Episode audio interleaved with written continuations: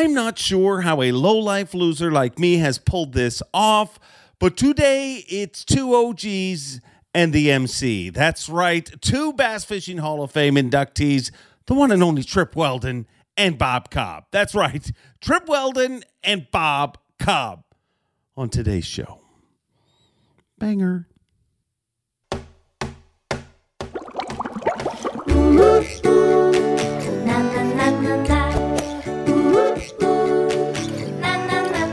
Bob Cobb from the Bassmaster. Welcome to Mercer. Good morning, good afternoon, good evening, or good night. Happy hump day. I don't know what time you're listening to that, so I wanted to cover all my bases.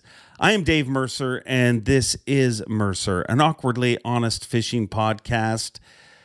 Sure, there's a lot of fishing podcasts in the world, but this is another one, and we appreciate you listening to it. Um, I don't know a lot about podcasts, but I do know that right now is the time where I'm supposed to sell you some erectile dysfunction pills or some hair care products or something like that. And I also know nobody likes that part. So let's just jump right past that and get into our incredible guests here this week. If you bass fish, if you're a Bassmaster fan, if you're a tournament fan, you're going to love this show. And the most important thing about the future is respecting the past and the builders of our sport. And that's one of the coolest things about my job at Bass. I get to work with some of those builders, I get to have personal relationships with them. And this first guest is a guy I worked with for over a decade. And we are the weirdest team when you think about it. I mean, He's a little guy, I'm a big guy. He's a quiet guy, I'm a loud guy. He says so much by using so few words while I use all the words and say all basically nothing. But man, I got the utmost respect for our first guest here this week. For for both our guests, really. I mean, look at me painting myself in a corner there, but I have the utmost respect for our first for all our guests. I have the utmost respect for all our guests, especially our first that's really not good. I'm about to piss off Bob Cobb and, and Trip all at once, which is basically how I kind of do things. But man, what a dude this guy is. I mean, I've seen him make some of the toughest. I've seen a lot of sides of him. Let's just say that way. I mean, you spend that much time with somebody, you see all sorts of sides, all moods, all different situations going on in their lives. But but I've seen him make some of the toughest decisions in the history of our sport. And I've also seen him roll up a cloth with a bunch of tiny little ice cubes in it and bring it up to me so I could pat it on my brow because I'm about to pass out in the Bassmaster Classic stage. So, uh, you know, I've seen all sides of him. I respect him. I love him. And I'm tired of answering one question. Every single event, people come up to me and they're like, Do you miss Trip? Well, yes, of course you miss Trip. So get him on the phone. Tripper, I guess I mean the best way to start this is well, you know, you don't realize what you have till it's gone. And I'll be honest, me and you, you know, we never had any stage meetings where we were like, okay, when you need to speed up, you're going to give me this symbol or that symbol. But man, now that you're not there, I realize just how much I miss you because because we did always just communicate. It was just such a simple, you know, without ever talking, it just evolved over time. So do, do you at all miss me, Trip? Certainly, I miss you. but you know, we did. We had a, I think, a neat rapport, and I think it comes from our fishing background. Certainly, fishing tournaments and being around tournaments, and and uh, we just kind of fed off of each other, and we. I knew what to say, or you knew what to say, or you knew what to ask, and uh, I knew how to chime in. So no, it was a great connection great connection, but let me tell you about greatness. Greatness is somebody who is a first ballot Bass Fishing Hall of Fame inductee. It just got announced a few weeks ago. Congratulations, Trip. You know, uh, I mean, that's got to be a surreal call, no? Absolutely, Dave. First of all, I feel like I'm talking to a future Hall of Famer in yourself, but but no, it is quite an honor. Yeah, I was thinking about it growing up, being a sports fan of played ball all my life. My, you know, all the Cincinnati Reds, the Big Red Machine, they were my heroes. Yeah. In basketball, it was the Celtics, Bill Russell, John Havlicek, later Larry Bird, and in football, obviously anybody connected to Alabama football. Uh, but I also had another set of heroes: Roland Martin, Bill Dance, uh, Rick Clunn, and people like that. And uh, I, I, never forget going to West Point Lake in the in the '70s with a buddy, and uh, I couldn't wait to to see Roland, Bill Dance, and of course Rick Clunn was there at that tournament and still still going strong, and uh, Ray Scott and people like that. So it's very humbling. It's uh, quite an honor, and and I tell people I, I get a lot of congratulatory texts and phone calls and stuff, and I just say, you know, it is really indeed an honor. And uh, Helen Sevier, you know, I could the list goes on and on. Bob Cobb, uh, people that that I've had not only the honor of knowing, knowing, but the pleasure of working with these people. You know, so and people, you know, and then watching people like KVD and, and folks like that come up uh, through the ranks and be the people that the icons in this in- industry that they are today is it's very humbling, but uh, indeed quite an honor. Did you ever? I mean, I think I know the answer to this, but I got to ask it. Did you ever think you were working on a Hall of Fame career? You know what I mean? Like on a Tuesday, eh, average day in your life, did you ever feel like, man, I am the tournament director of Bass and I'm working on my Hall of Fame resume? No, you know, Harold Sharp, uh, the late Harold Sharp's a Hall of Famer, and I think Dewey Kendrick should be. Uh, I guess in my latter years, and when people started reminding me that, you know, I was okay now on this classic, your tournament director for the uh, your your tenure is the longest as tournament director in the history yeah. of bass. So uh, it crosses your mind, you know, and, and uh, I'd, I'd, be be lying if I said it didn't cross your mind, but whether I got there or not, you know, I had a great run. And so to cap it off with this is, again, truly an honor. I watched the Ike Live that you did, and uh, to hear Mike Iaconelli, who arguably is the people, if there was a hero and a villain, and you guys were playing each other, you guys would be adversaries at certain times in your career, or people would presume that. But when I watched Mike Iaconelli take a moment out of show, look straight in the camera say, Trip, I want you to, I want to say thank you. Thank you for being a great tournament director my entire career. What does that feel like? And what, and what does that mean to you? Well, it's very gratifying. And, you know, Mike, what it is, I mean, he's a lighting rod. Uh, to you know, but he he knows that. But but he's a competitor, and and I hope people understand what how how fierce of a competitor Mike Iaconelli is. Uh, and I respect him so much, uh, not only as a competitor, but as a, as the man he is, the family yeah. man. And then, and as we talked about on that podcast, Dave, I've, I've, I've watched Mike be the last guy standing signing autographs maybe an hour after everybody else is gone. And he would stand there, especially for kids, yeah. Until the last person wanted an autograph uh, got that autograph, and so I think that that means so much uh, in today's world. And, and you know, it, it's very easily easy to turn your back and walk away. And I never saw him do that. So uh, no, it was it was again humbling to hear him say those things, but. Uh, as, as we talked about, you never make things personal and uh, Mike and I had dealings uh, through the years, uh, but they weren't personal. And and at the end of the day, I think we're great friends. Well, was he the? I mean, I guess uh, teachers used to refer to me, Trip, as a challenging student. what would you? And, and and I mean, the nice thing about a challenging student is is if you figure it out. I mean, maybe it pays off somewhere. What was Iaconelli challenging, or are they all the same? I think uh, he was challenging, but a lot of them are challenging. They're competitors, you know, and you're a referee. So um, I could look back over 30 years and probably have a long list of, of challenging people. So uh, I don't know that he was more so than anyone else.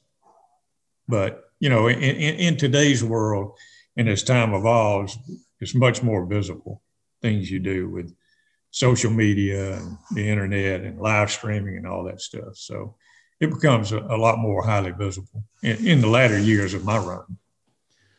one of the cool things about people that have interesting or different jobs, like we are lucky enough to have, uh, is I find myself some of the weirdest moments, the moments that are in my head where I'm like, wow, that was like, did that really just happen? Have I been a part of this? It's it's not always the moments that people would think. You know what I mean? It's the the obvious somebody stand on the classic stage and looking around and yeah, of course you think, am I really part of this? But but I'm sure you had I mean, there had to be moments where you were like, wow, is this is this my life? You know, and not that it was easy, but you know what I'm saying, where you're like, wow, I am the tournament director at Bass. I'm sure, you know, there are a lot of wild moments. Uh, I think standing on the stage, the classic stage with Kim Bain Moore weighing in was yeah. a wild moment.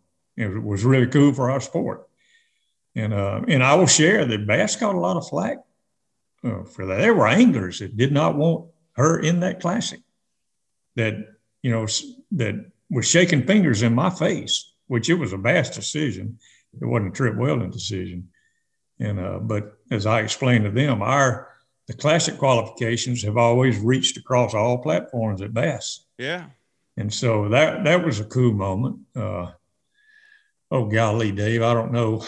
Uh, you know these questions I get, I have to dig back into my memory bank. But uh,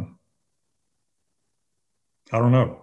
And to be clear on that, that one, just for anybody, I mean, the, the reason that people were upset is just because Kim qualified through the ladies bass tour at the time. And your defense was that the Bass Nation qualifies it. You know, all the Absolutely. different different wings of bass qualify uh, for the classic. And uh, I mean, I, I think a lot of those things, you know, I mean, passion is somebody not wanting somebody in that event that they're just expressing their passion whether they're right or wrong. Um, it's the one thing that i've really appreciated about you. You have an incredible ability to to uh, the exact opposite of me. I, I think you just all you know what i mean? Like you can take that you allow i've seen you allow guys to vent and it, you know what i mean? It's it's that part of the job.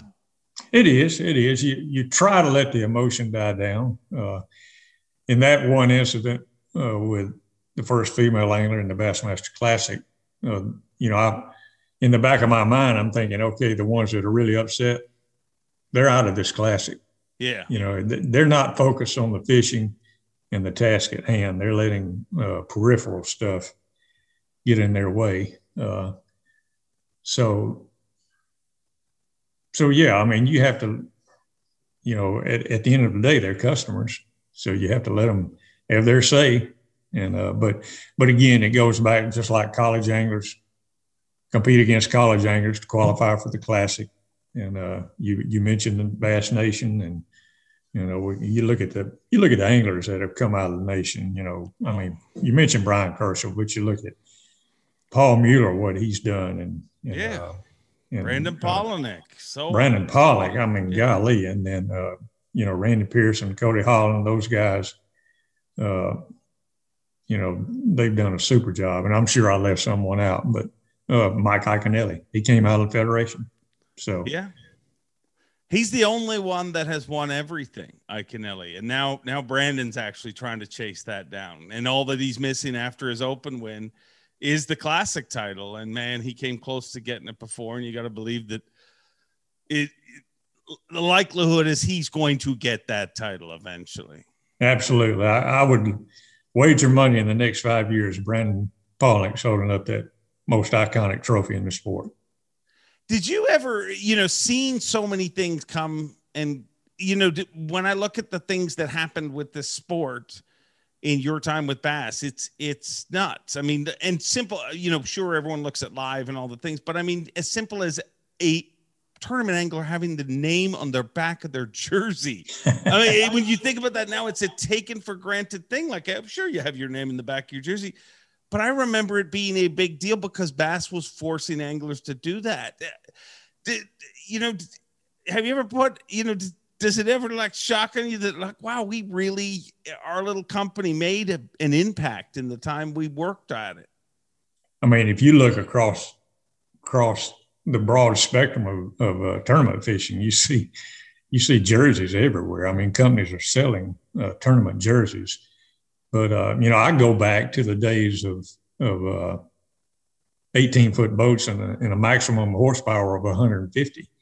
And when Bass went out west and, and up the horsepower to 250, yeah, like that, a 150 became a dinosaur pretty much.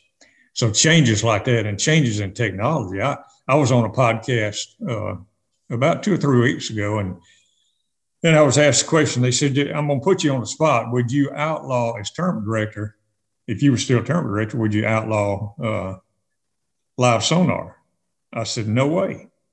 I said, we had Spot-Lock come along, you know, Minn Kota, and that was a game changer. And people were asking the question, would you outlaw that? But of course not. And now we have, uh, you know, forward facing live sonar.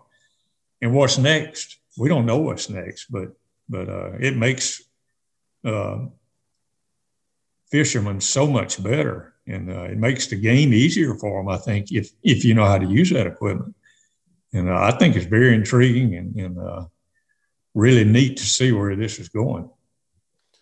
Was the Alabama rig was, was that the the biggest controversy in your time? Do you think? Like as far as I mean, not a day long controversy was should somebody be DQ'd or whatever, but I, that was months and that i mean i i literally i bet you if you show up at tournaments today there's certain anglers and we probably could put a similar list together that i know will corner you and talk to you about different rigs that should be legal oh it was you know when it came on the scene when paul elias won the flw tournament on Guntersville, uh, it was a big big topic amongst the elites. And, and the vast majority of them did not want it allowed because what happened was once Paul put it on the map and the, and the guys in North Alabama, all the tournaments, especially, you know, that happened in the fall, but the wintertime tournaments was where this thing was dominating.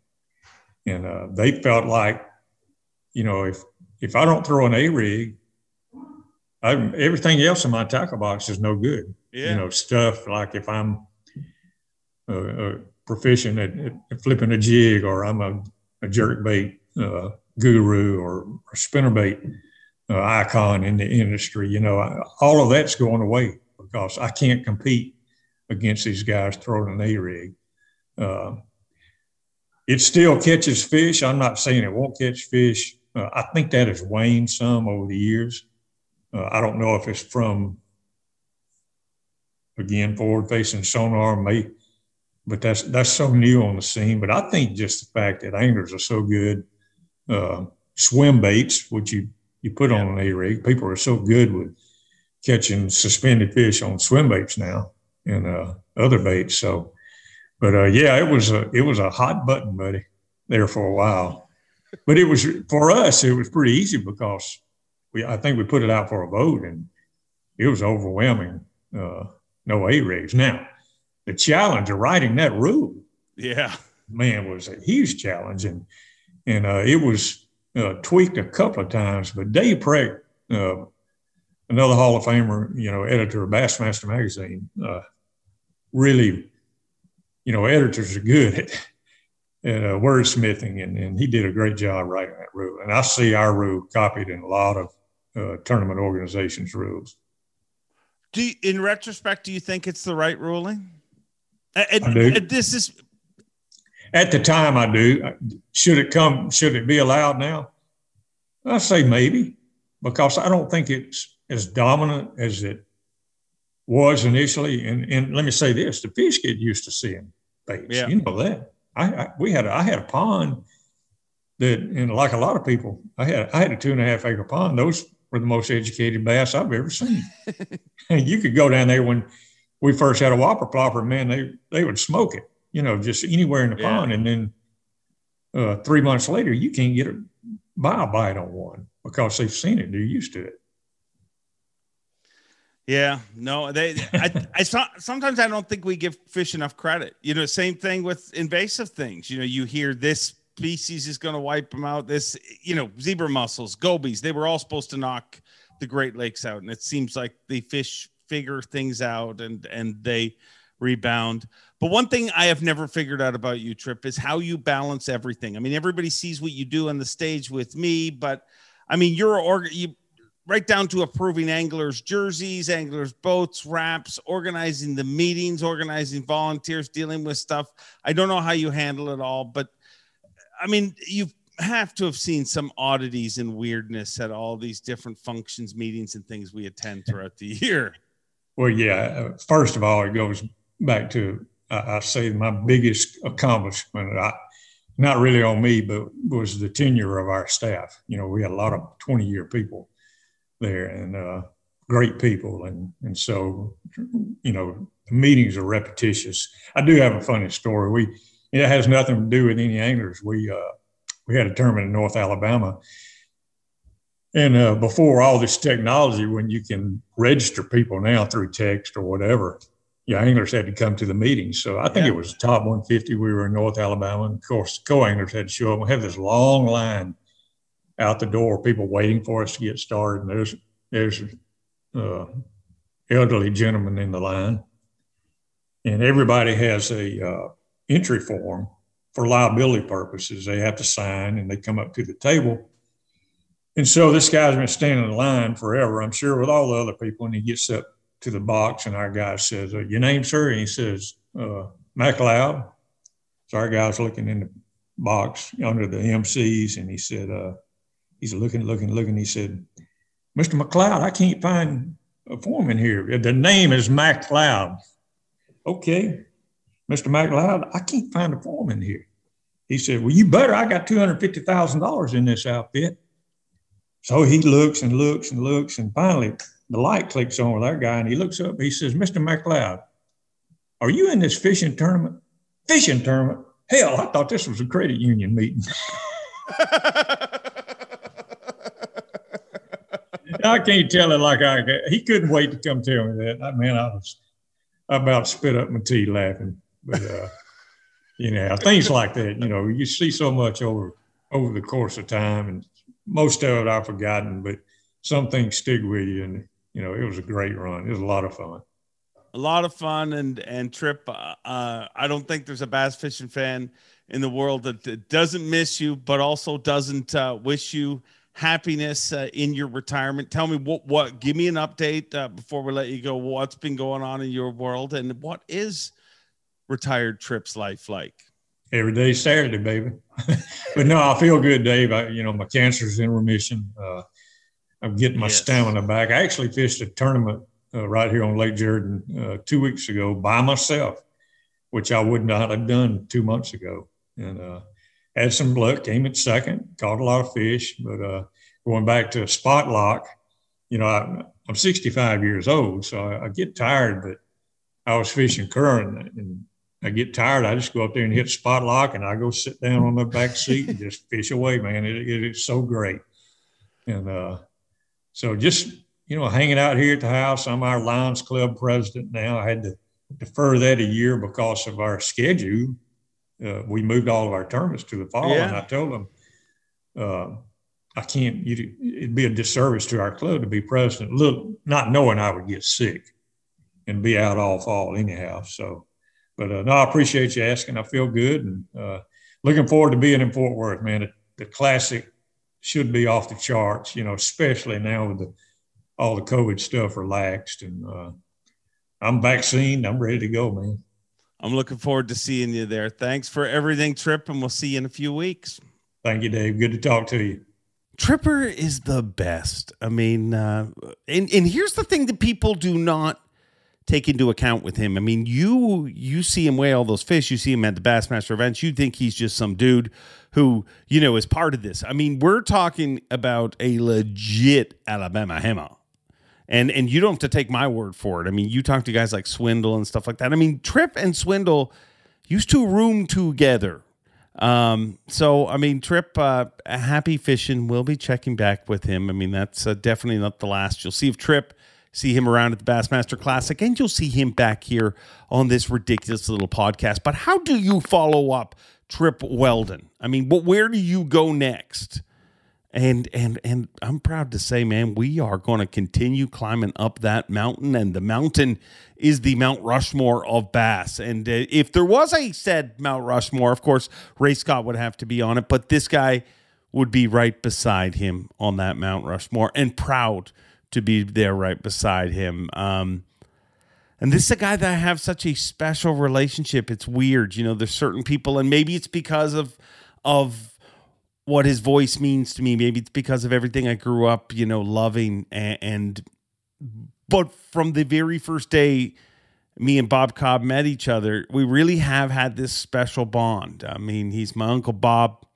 He's an amazing man. Um, and not just for the things that, that we all love about him. He just is a really amazing man and a man that I'm proud to call his friend and a man that I'm proud to call our next guest here on this crappy podcast. Ladies and gentlemen, the one and only Mr. Bob Cobb.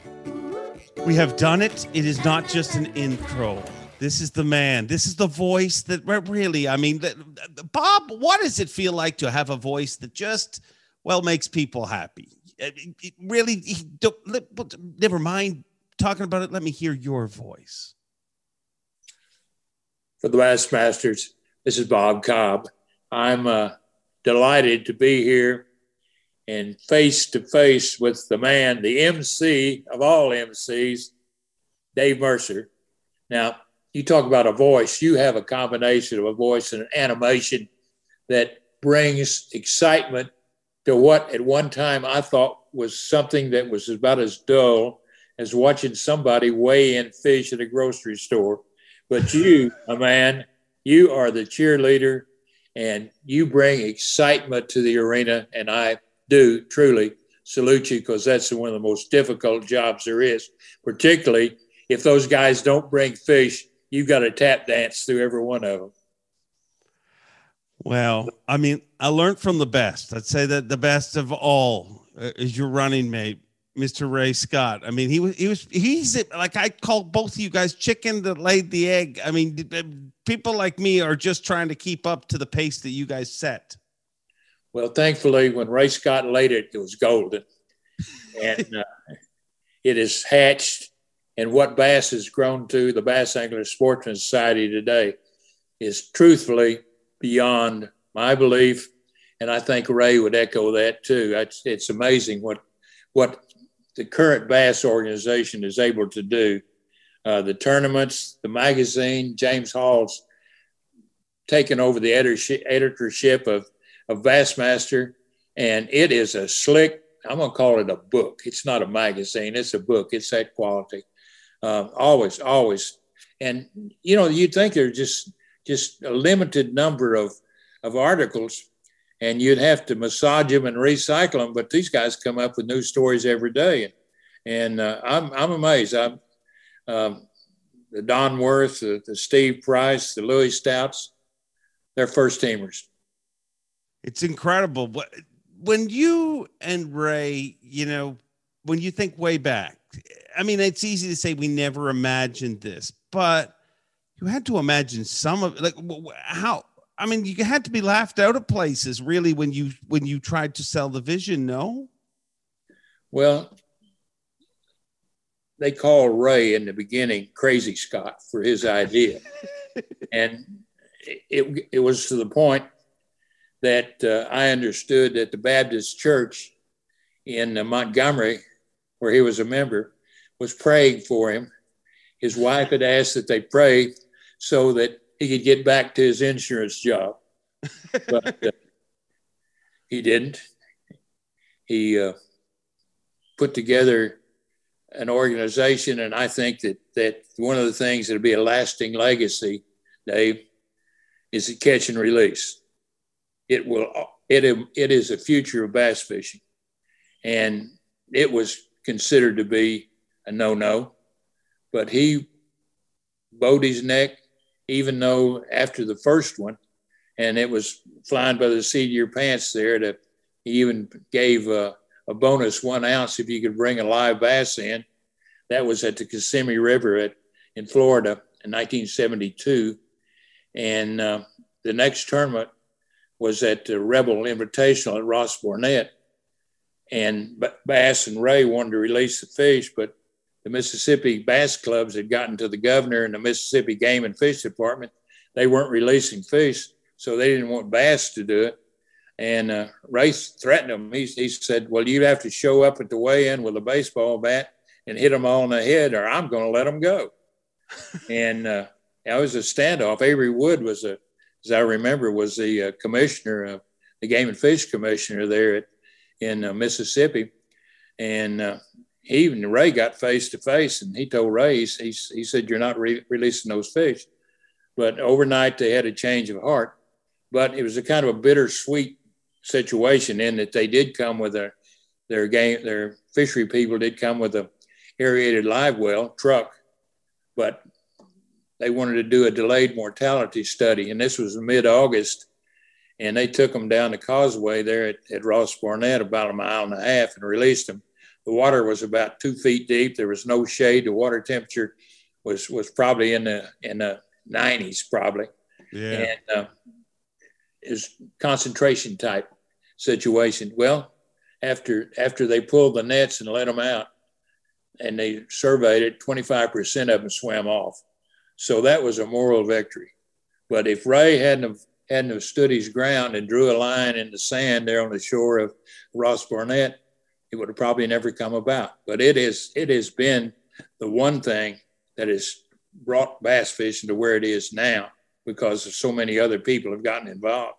And uh, the fact that I, I think it's his legacy. I think it's the legacy of, of bass and the future of bass. I would agree. And, and if just to prove that point, I mean, the fact that you're saying that people were fighting against catch and release, at a time like nowadays people get in trouble if you try to keep a bass. You know there's there's arguments to be made that we maybe went too far in that direction but to hear that it came from people actual anglers trying to stop it is amazing. Why how did you guys know?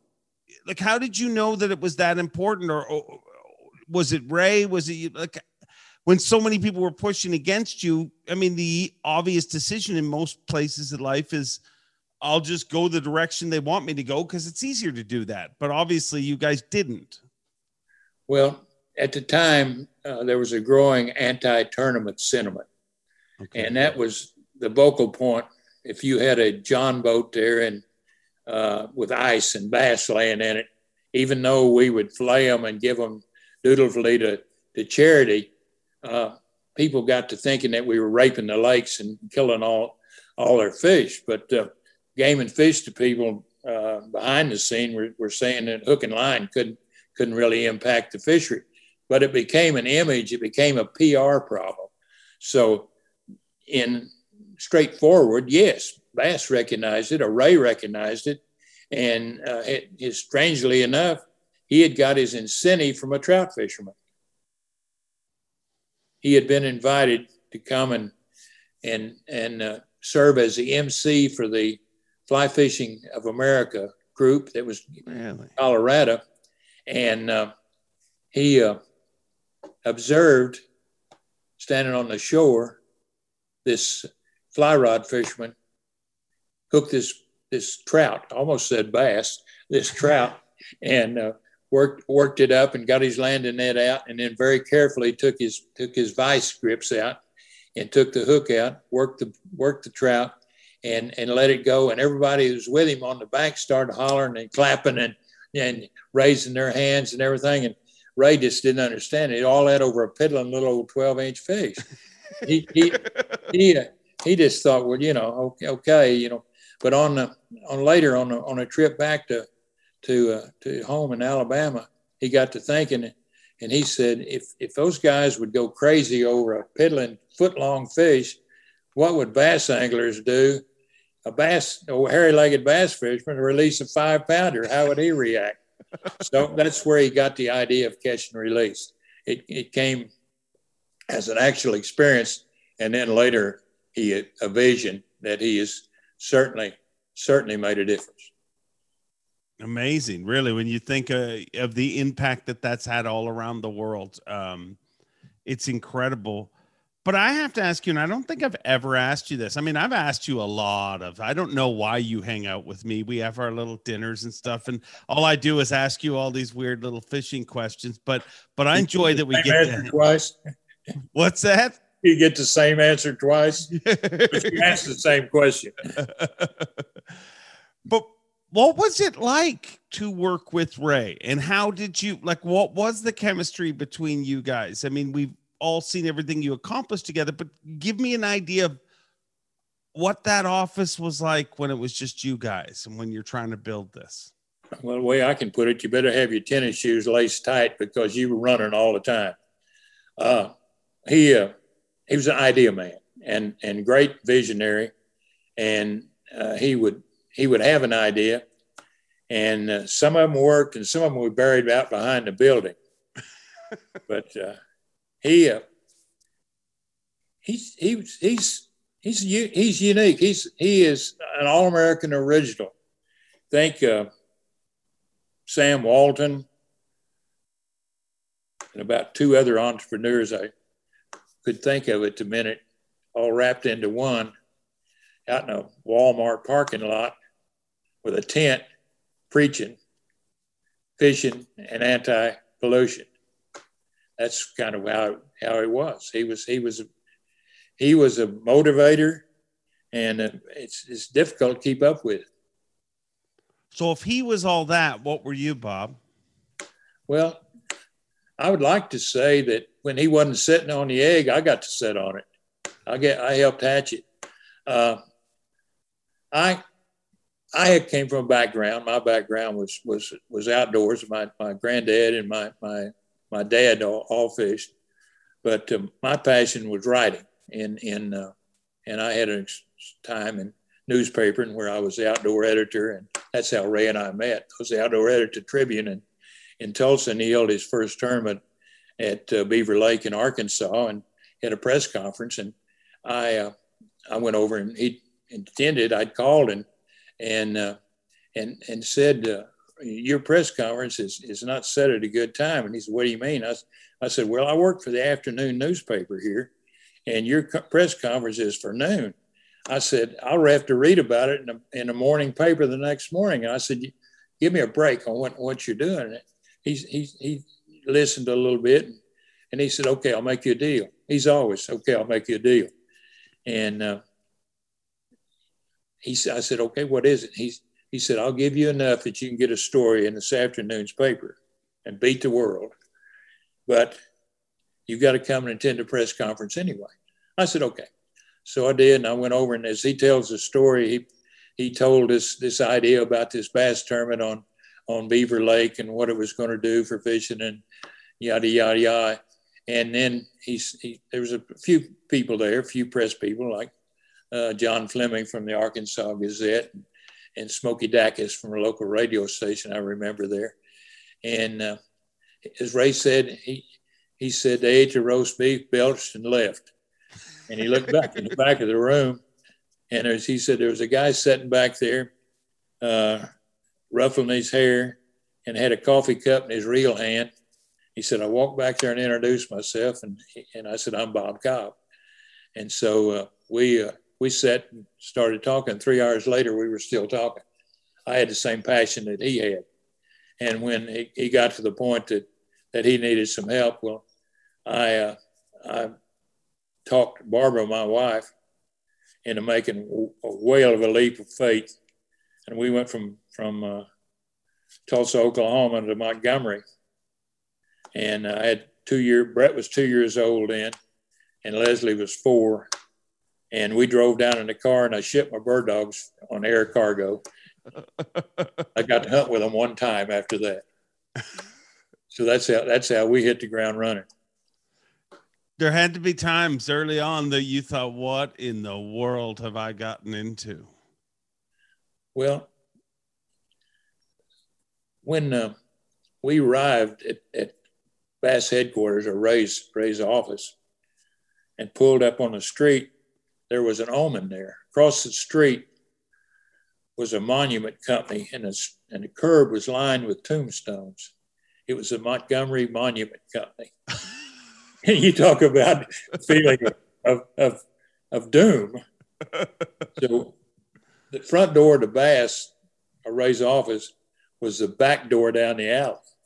So I walked, we walked down there and, and knocked on the door, and he took me down to where where uh, the office uh, for the editor of Bassmaster was going to be, and uh, it had previously operator in there had been an architect, and the room was lined with with shelves and luminous artificial lights there, and the only there's two things in the room. Actually, there were three things in the room.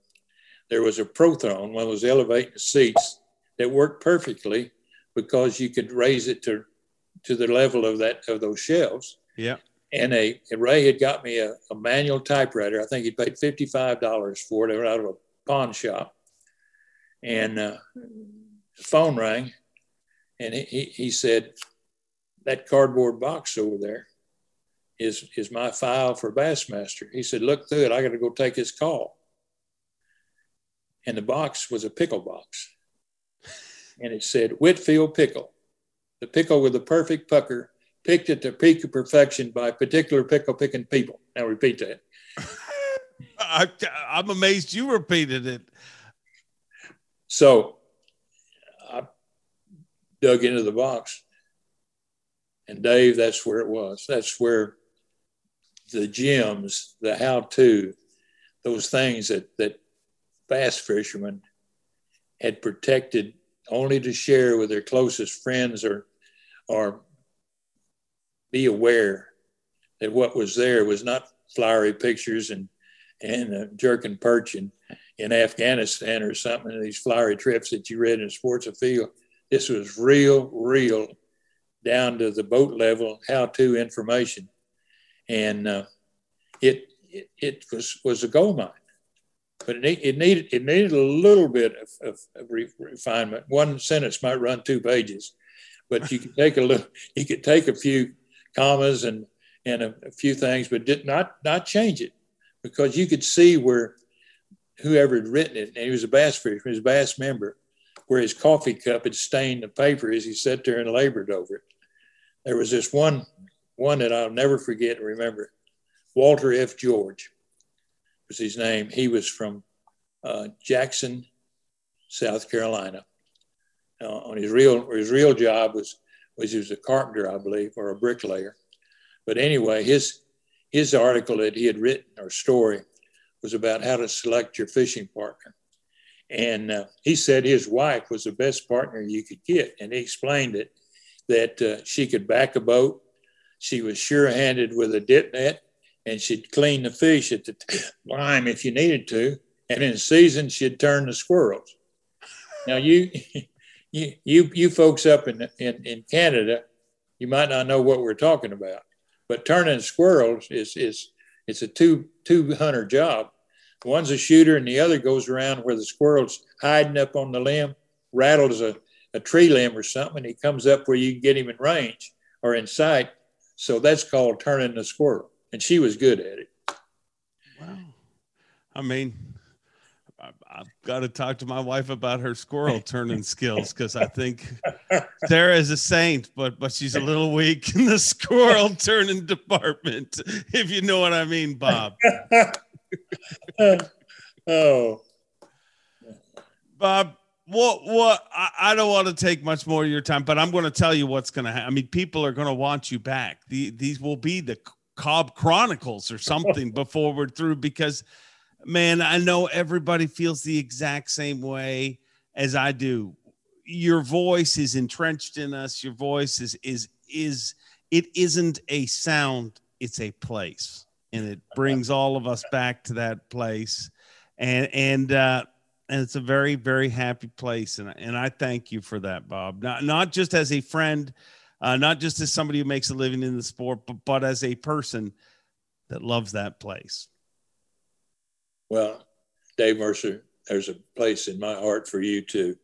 I I am thrilled that uh, you have filled some big boots, buddy.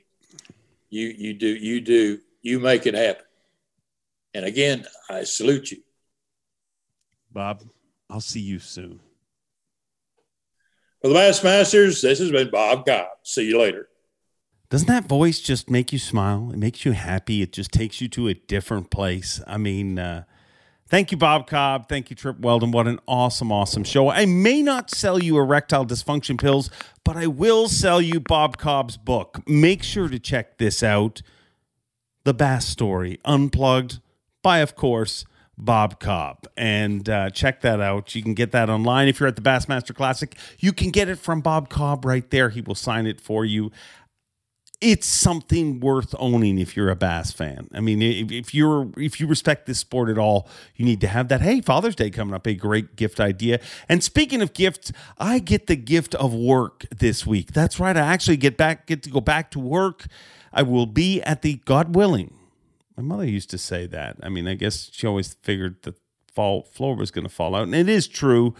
God willing, I will be at Guntersville, and God willing We'll be back here next week, but only if you guys like, comment, subscribe, review, and do all that stuff. Because believe it or not, I know it's it's something you hear podcasts say, but it really does make a big, big difference.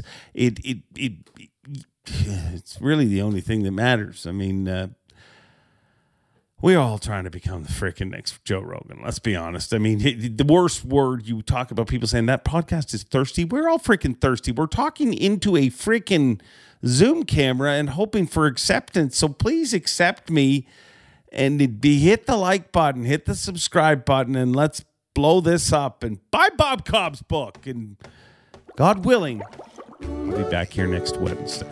Thanks for watching. Please like, comment, and subscribe because Bob Cobb of the Bassmasters told you to. You hear?